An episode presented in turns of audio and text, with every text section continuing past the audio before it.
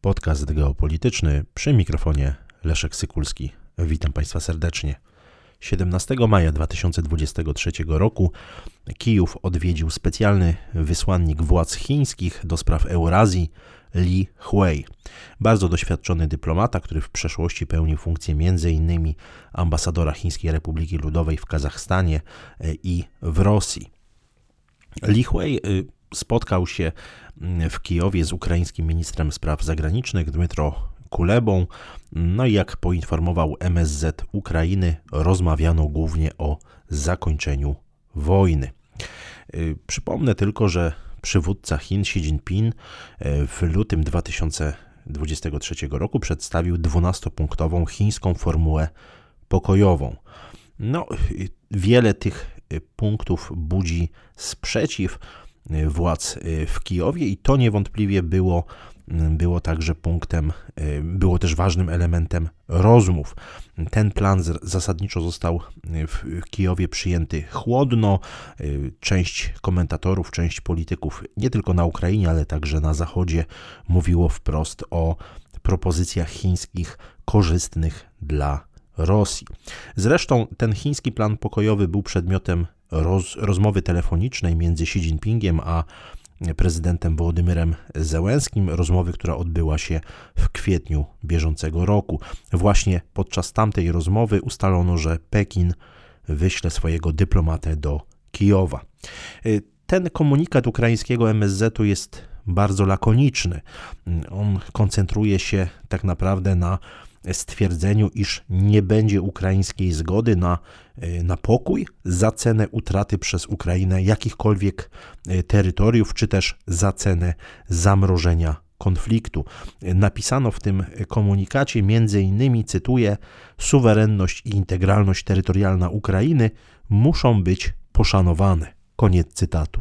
Ukraińskie Ministerstwo Spraw Zagranicznych podkreśliło, że Chiny mogą mieć znaczny udział we wdrażaniu ukraińskiej formuły pokojowej, w zapewnianiu bezpieczeństwa nuklearnego czy utrzymaniu porozumienia zbożowego na Morzu Czarnym, ale były to pewne sformułowania dyplomatyczne, bardzo ogólne, brakło jakichkolwiek konkretów.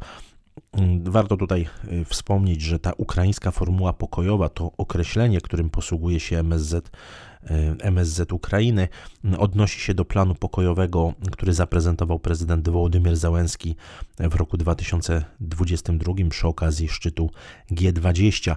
Y, ten projekt zakłada przede wszystkim wycofanie się wojsk rosyjskich z zajętych terytoriów i wypłatę odszkodowań za wojenne zniszczenia.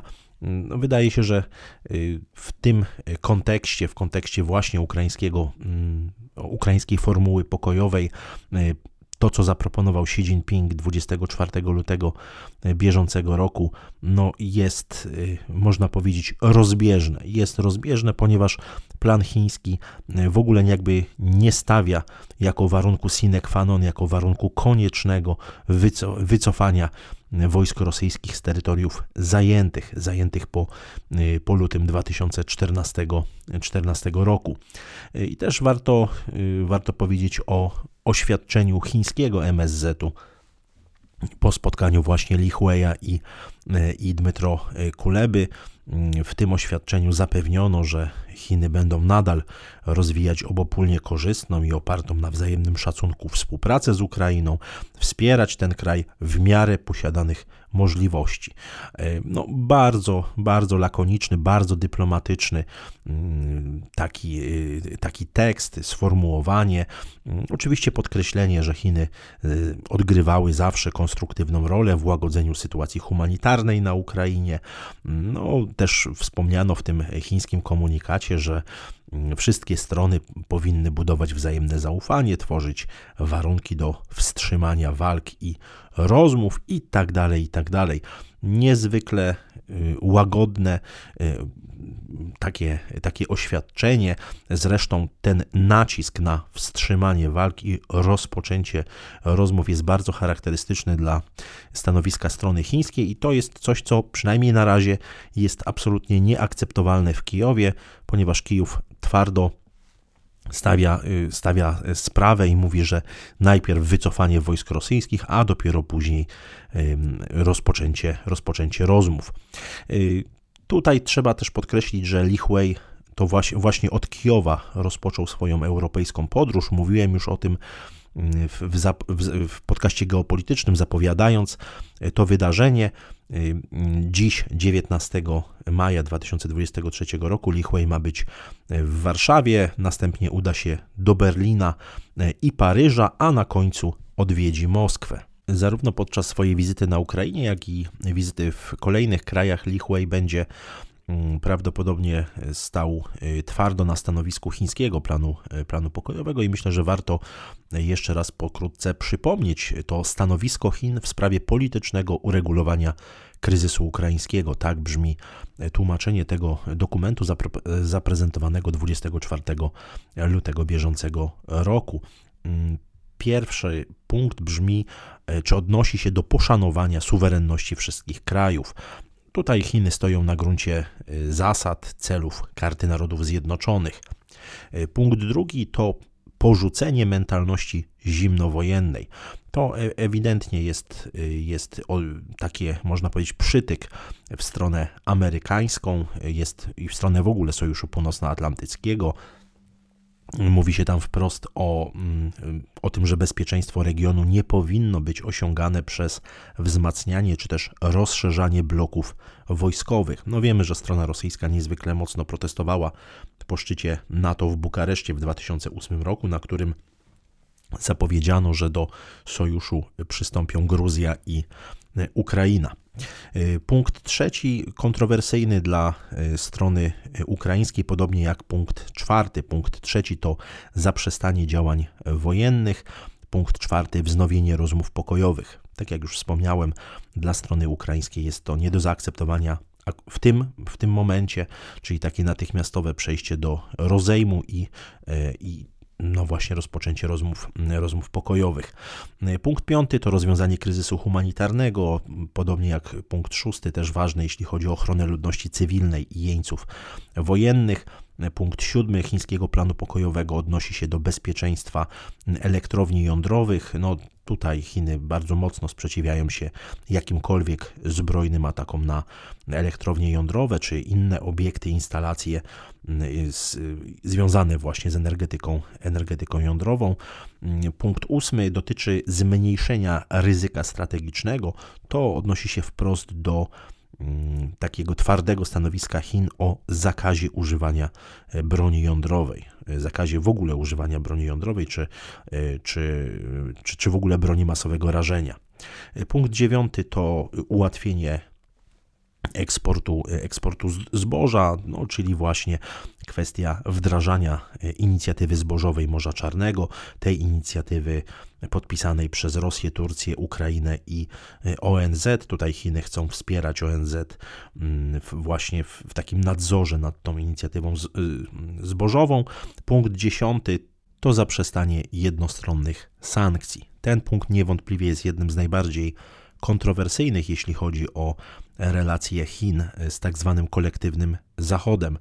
Pekin wychodzi z założenia, że jednostronne sankcje i maksymalne naciski nie rozwiązują problemów, ale nowe problemy tworzą. Tutaj Chiny bardzo mocno sprzeciwiają się jakimkolwiek sankcjom, które, na które nie wyraziła zgody Rada Bezpieczeństwa Organizacji Narodów Zjednoczonych. Pekin apeluje, aby y, zaprzestawać nadużywania jednostronnych sankcji, y, nadużywania tego, co nazywane jest w Pekinie mianem jurysdykcji długiego ramienia wobec innych, wobec innych krajów, czyli wykorzystywania właśnie także pewnej uprzywilejowanej pozycji, na przykład przez Stany Zjednoczone, do, mm, do nakładania sankcji na inne państwa. Oczywiście nazwa Stanów Zjednoczonych ani jakiegokolwiek innego państwa tutaj nie pada w tym, w tym planie pokojowym. Nie ma także wprost y, mowy o nakładaniu tych sankcji na, y, na Rosję, no ale oczywiście kontekst jest, jest znany, kontekst jest oczywisty y, i tak jak powiedziałem, jest to jeden z tych punktów, który niewątpliwie budzi duże zastrzeżenia, czy też po prostu duży sprzeciw, zarówno w Kijowie, w Waszyngtonie, jak i w niektórych innych stolicach, także w Europie. I, I punkt jedenasty to utrzymanie stabilności łańcuchów łańcuchów dostaw. Niezwykle istotny punkt z punktu widzenia gospodarki chińskiej. Wiemy doskonale o rozwijanym od końca 2013 roku mm, pasie i drodze, czyli tej koncepcji nowego jedwabnego szlaku. Y, niezwykle istotne dla Chin jest utrzymanie tych międzynarodowych łańcuchów dostaw, zwłaszcza tych w Eurazji. W związku z tym mm, przywrócenie takiej drożności jest niezwykle istotne dla, dla Chin, podobnie jak punkt 12, czyli wspieranie od odbudowy po zakończeniu e, konfliktu. Chiny są e, gotowe do udzielenia pomocy, do, jak to nawet nazwano, odegrania konstruktywnej roli e, w odbudowie Ukrainy. Niewątpliwie tutaj także chińskie firmy liczą na kontrakty, jeśli chodzi o tę odbudowę. W mojej ocenie chiński plan pokojowy na dziś, w maju 2023 roku, jest mało akceptowalny dla mm, tak zwanego kolektywnego Zachodu i dla władz władz na Ukrainie. Mm, myślę, że przede wszystkim tutaj dla Stanów Zjednoczonych, dla Sojuszu Północnoatlantyckiego nie do zaakceptowania e, w tej chwili są e, przynajmniej dwa punkty tego, tego planu, a mianowicie punkt drugi dotyczący porzucenia mentalności zimnowojennej. Chińczycy krytykują, tak jak wspomniałem, taką formułę budowania bezpieczeństwa regionalnego, które byłoby osiągane poprzez wzmacnianie czy rozszerzanie bloków wojskowych. No, w oczywisty sposób odnosi się do, do rozszerzania NATO na wschód i myślę, że to jest właśnie jeden z tych punktów, który jest dziś nieakceptowalny przez e, tak zwany kolektywny Zachód, podobnie jak punkt dziesiąty, czyli krytyka jednostronnych sankcji i takich maksymalnych e, nacisków. Myślę, że te dwa punkty są taką kością, e, kością niezgody. Co do władz e, w Kijowie, tak jak już wspomniałem, nie zgadzają się one na taką e, formułę natychmiastowego zaprzestania działań wojennych i przejścia do rozmów pokojowych, czyli te dwa punkty, trzeci i czwarty planu, chińskiego planu pokojowego są na dziś nieakceptowalne przez władze na Ukrainie, ale oczywiście sytuacja na froncie może wymóc, podobnie zresztą, y, wymóc właśnie takie szybkie zaprzestanie działań wojennych, przejście do negocjacji, podobnie jak ewentualne naciski, na przykład ze strony Stanów Zjednoczonych, y, aby, aby przejść do y, negocjacji. Tego nie można, nie można wykluczyć. Inne punkty chińskiego planu pokojowego myślę, że są taką podstawą do rozmów Li Hueya ze swoimi europejskimi partnerami. Myślę, że kwestia y, rozwiązania kryzysu humanitarnego, ochrona ludności, ochrony ludności cywilnej, ochrony elektrowni jądro, jądrowych, ułatwienie eksportu zboża, to są, y, to są te elementy, które niewątpliwie stanowią, y, stanowią ważny, ważny punkt, ważną płaszczyznę do, do dialogu, natomiast no, oczywiście wiele, wiele kwestii wyjaśni się wyjaśni się w polu, wyjaśni się po prostu w wyniku działań, e, działań wojennych.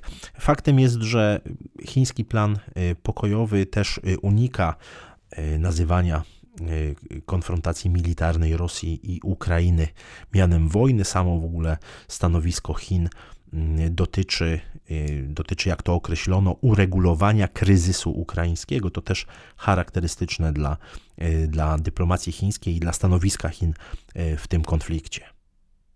Dziękuję Państwu za uwagę.